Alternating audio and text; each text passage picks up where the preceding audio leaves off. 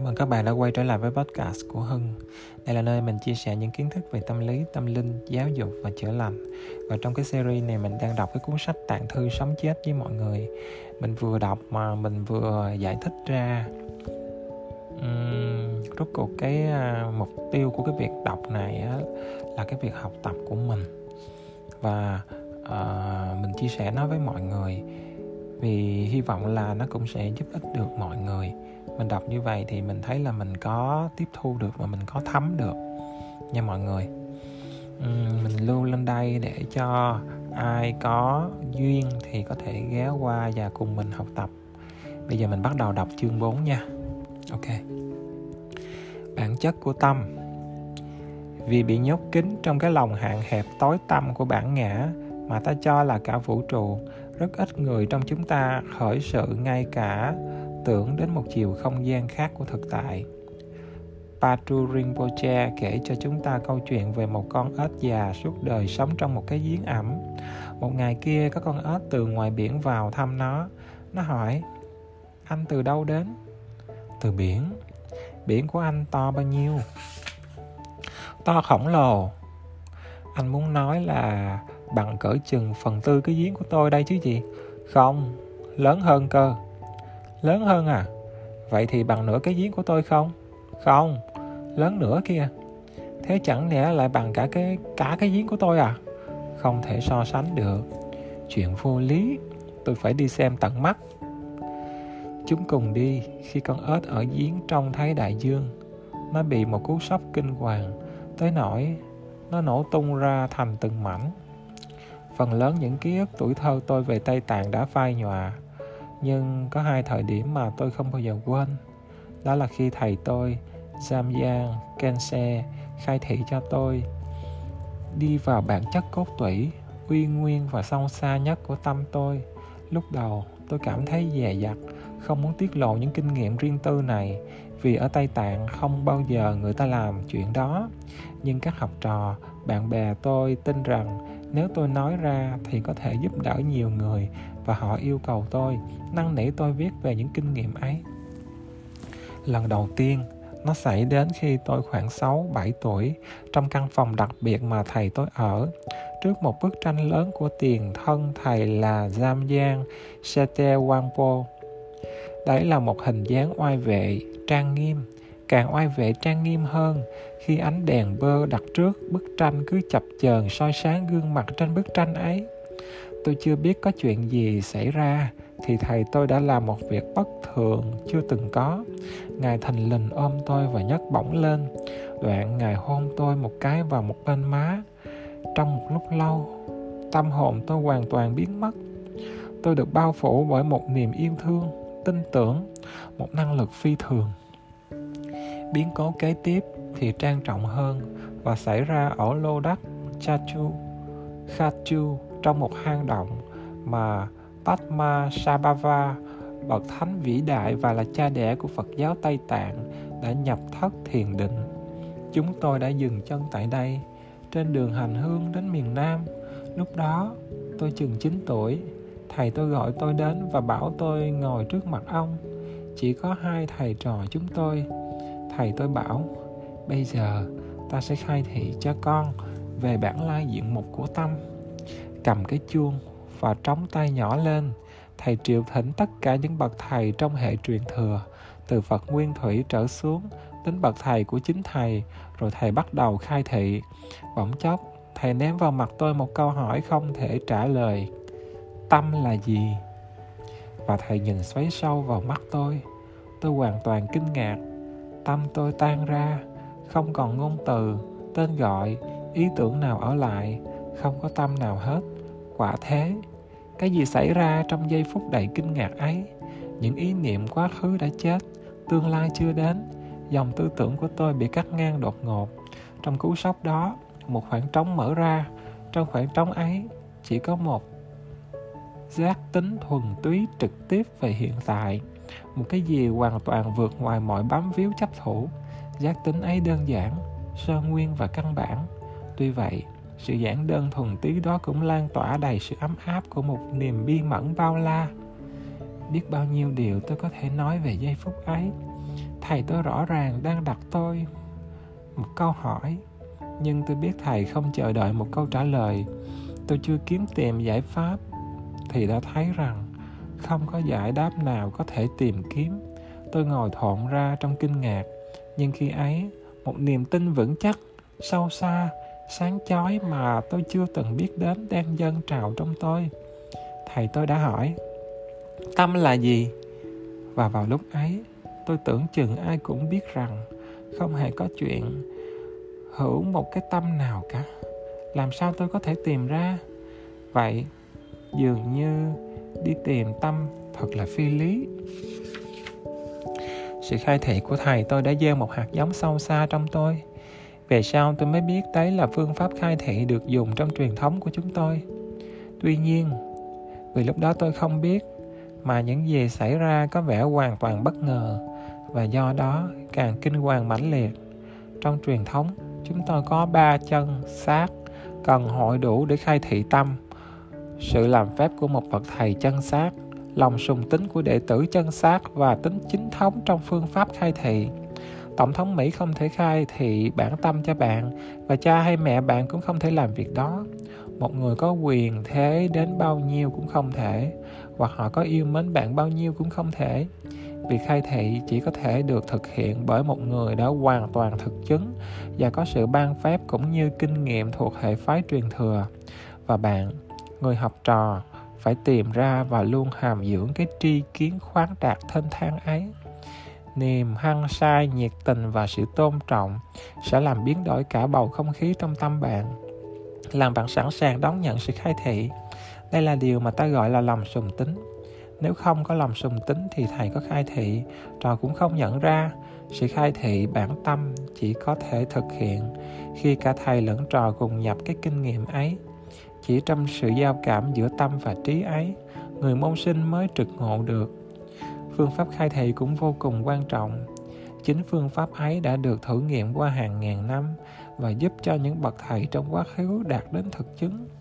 Khi thầy tôi khai thị cho tôi một cách tự nhiên như thế, vào lúc tuổi tôi còn bé như thế là thầy đã làm một việc hoàn toàn bất thường.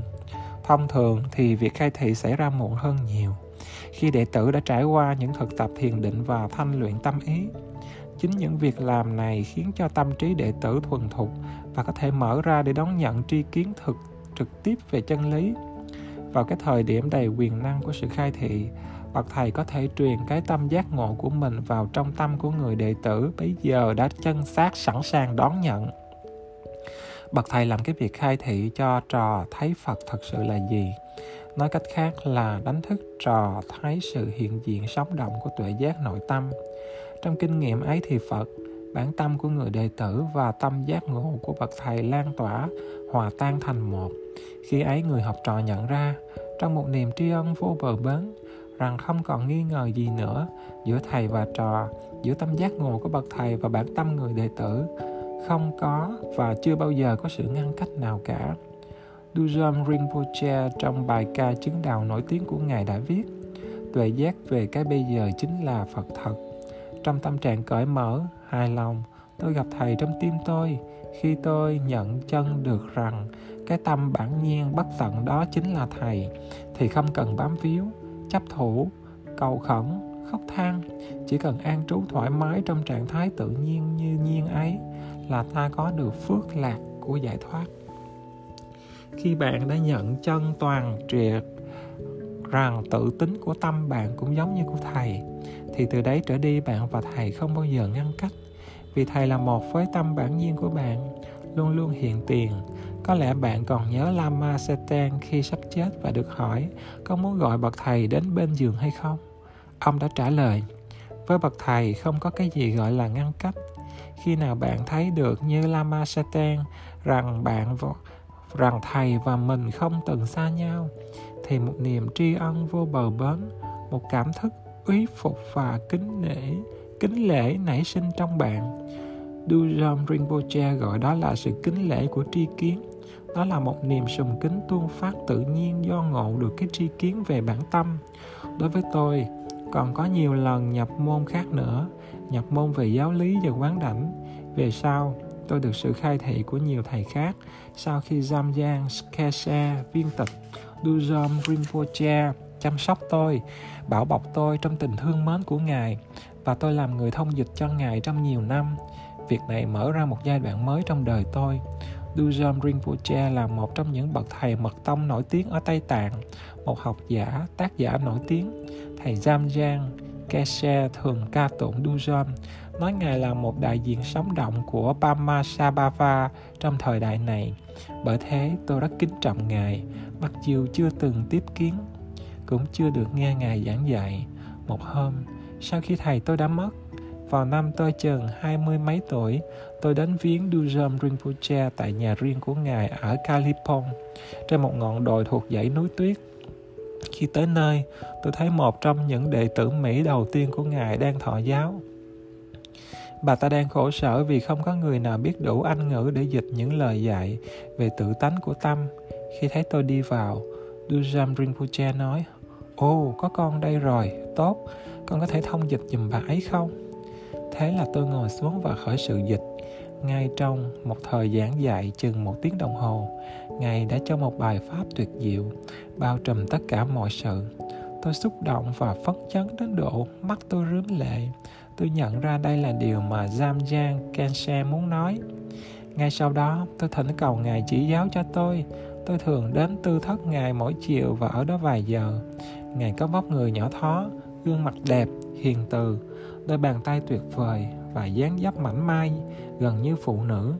Ngài để tóc dài, bới cao lên như một hành giả du già. Mắt Ngài luôn ánh lên một niềm thích thú quyền bí. Giọng nói Ngài dường như chính là tiếng nói của tâm đại bi, êm và hơi khàn. Ngài thường ngồi trên một chiếc ghế thấp trải thảm Tây Tạng. Tôi ngồi dưới chân Ngài. Tôi luôn nhớ lại hình ảnh Ngài ngồi đó, bóng chiều chiều chiếu qua khung cửa sổ ngay sau lưng Ngài. Rồi một hôm, trong khi tôi đang thụ giáo và thực tập với Ngài, tôi có một kinh nghiệm kỳ lạ nhất. Mọi sự mà tôi đã từng nghe trong giáo lý mật tông dường như đang xảy đến với tôi. Tất cả những hiện tượng vật chất quanh chúng tôi đang tan biến. Tôi sung sướng ấp úng. Thầy, thầy, nó đang xảy ra. Tôi không bao giờ quên được vẻ bi mẫn trên gương mặt thầy khi thầy cúi xuống vỗ về. Được, được, đừng náo nức quá. Chung quy, điều ấy không tốt cũng không xấu. Sự kinh ngạc và sung sướng bắt đầu cuốn tôi đi, nhưng Duzam Rinpoche biết rằng mặc dù những thực chứng có thể là những cái mốc hữu ích trên bước đường tu thiền định nhưng chúng cũng có thể là những cái bẫy nếu có sự bám víu xen vào. Ta cần phải vượt qua kinh nghiệm ấy để đi vào một nền tảng sâu xa vững chắc hơn. Những lời minh triết của thầy là để đưa tôi đến cái nền tảng ấy. Duzom Rinpoche còn giúp tôi thực chứng nhiều lần bản chất của tâm qua những lời dạy của thầy.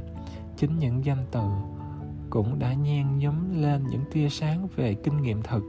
Trong nhiều năm, mỗi ngày, ngài thường chỉ giáo cho tôi về bản tính tự nhiên của tâm mà người ta gọi là giáo lý trực chỉ, pointing out instruction. Mặc dù tôi đã thụ quấn tất cả những gì thiết yếu từ nơi thầy giam giang nhưng nó chỉ là như mới gieo hạt. Chính thầy Duzom là người đã tưới tẩm chăm bón, làm cho nó đơm hoa. Và khi tôi khởi sự ra giảng dạy, thì chính tấm gương thầy Duzom đã gợi cảm hứng cho tôi nhiều nhất. Tâm và tự tính của tâm. Cái thấy thực, cách mạng trong phật giáo là sự sống và chết ở ngay trong tâm, không đâu khác tâm được xem như nền tảng phổ quát của kinh nghiệm. Kẻ sáng tạo ra hạnh phúc và đau khổ. Kẻ sáng tạo ra cái gọi là sự sống và cái ta gọi là sự chết.